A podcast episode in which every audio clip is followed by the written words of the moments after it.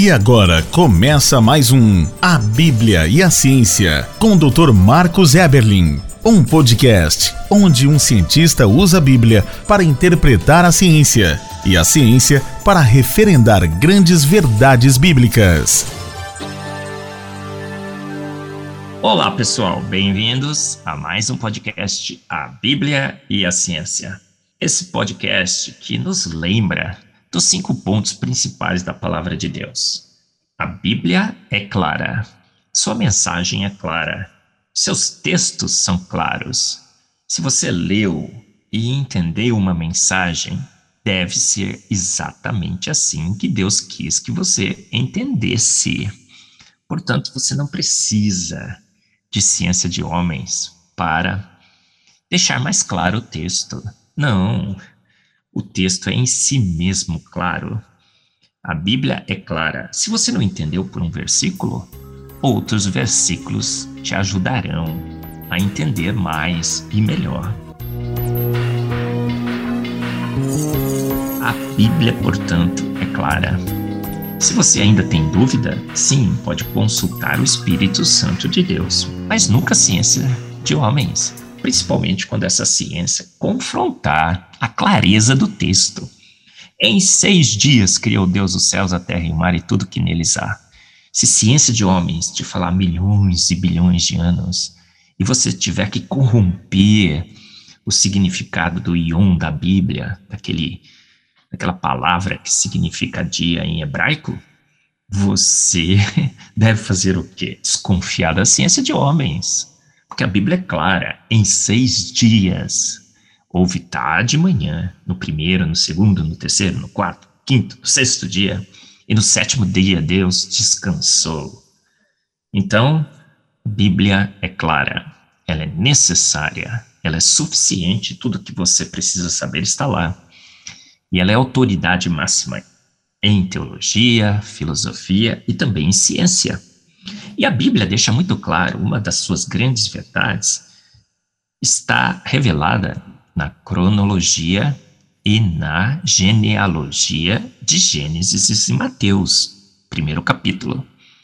Temos ali a genealogia, a cronologia que começa em Adão, passa por Abraão, chega em Jesus e chega até nós. E fazemos as contas, seis mil anos, aproximadamente seis mil anos. Ah, teve pulo? Sim, talvez. Na genealogia, mas não na cronologia. Pulou de bisavô para bisneto, por exemplo. O, e eles ainda estavam vivos, sobreposição dos, das janelas de tempo das suas existências aqui na Terra. Magnífico. Então a Bíblia afirma que a Terra é jovem.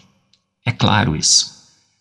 Somente leituras com Darwin Galileu Galilei, consciência de homens que nos fariam ver uma verdade diferente. Em si mesma, a Bíblia declara: a terra é jovem, a vida é jovem. E será que temos evidências dessa terra jovem, dessa vida jovem? Sim, inúmeras, inúmeras evidências. Eu já fui um criacionista de terra antiga e de universo antigo. Por quê? Porque tinha ouvido falar que o Big Bang, que Darwin e tudo mais, que ciência de homens tinha mostrado um universo antigo e uma terra antiga. Quando fui estudar a palavra de Deus, ler a Bíblia com a Bíblia, percebi, não, claramente está falando que é jovem. E quando fui estudar a ciência, a ciência confirma que a Terra é jovem, que a vida é jovem na Terra. Por exemplo, DNA em bactérias. Você sabia que no ano 2000 ressuscitaram, sim, ressuscitaram uma bactéria de 250 milhões de anos. Achavam que tinha 250 milhões de anos, mas essa bactéria estava encapsulada num cristal de sal, coberta por sal, provavelmente formado no dilúvio. Um cristal de sal ali dentro tinha uma bactéria aparentemente morta, mas o seu DNA ainda estava intacto. E o que fizeram? Ressuscitaram a bactéria. 250 milhões de anos a ciência de homens dizendo que essa bactéria teria. Mas será que um DNA poderia ter sobrevivido por 250 milhões de anos? Hoje sabemos que não. Experimentos de laboratório mostram aí 500 anos, mil anos. Olha, alguns extrapolam para um milhão de anos, mas 250 milhões de anos? Impossível. O pior é que foram sequenciar esse DNA dessa bactéria é praticamente igual ao DNA moderno das bactérias. Então, em 250 milhões de anos, nada ocorreu com esse DNA. Cadê a evolução? Que deveria ter transformado esse DNA com mutações ao longo de, desses 250 milhões de anos. Então, a bactéria estava prontinha, estava com seu DNA pronto para ser ressuscitada. Tanto que chamaram essa bactéria da bactéria Lázaro, uma analogia ao relato bíblico. Num artigo que saiu no New Scientist, é, chamaram essa bactéria como ah, um exemplo de vida eterna, que você poderia então cristalizar uma bactéria em sal e viver assim eternamente, ou pelo menos projetar a sua existência à eternidade. Não faz sentido DNA realmente é uma molécula mais estável do que o RNA ou outras moléculas que temos no nosso corpo, sim, mas nós sabemos por experimentos de laboratório que essa molécula de DNA não poderia ter sobrevivido há 250 milhões de anos. Se tivesse sobrevivido, esse DNA deveria ser consideravelmente diferente do DNA das bactérias modernas. Mais uma grande evidência de que a vida é jovem nesse planeta. Se você pega o modelo evolutivo e aplica a esse achado, não faz sentido. Os fatos refutam a evolução. Então, se correr o bicho pega, se ficar o bicho come aqui, não tem jeito. Darwin está numa enrascada. Olha só, se a bactéria é jovem, se o seu DNA é jovem, não teríamos os milhões e milhões de anos da evolução. Se é realmente antigo, 250 milhões de anos, o DNA de uma bactéria deveria estar consideravelmente alterado, mas ele é praticamente igual ao DNA moderno. O mesmo efeito vimos com o DNA dos humanos.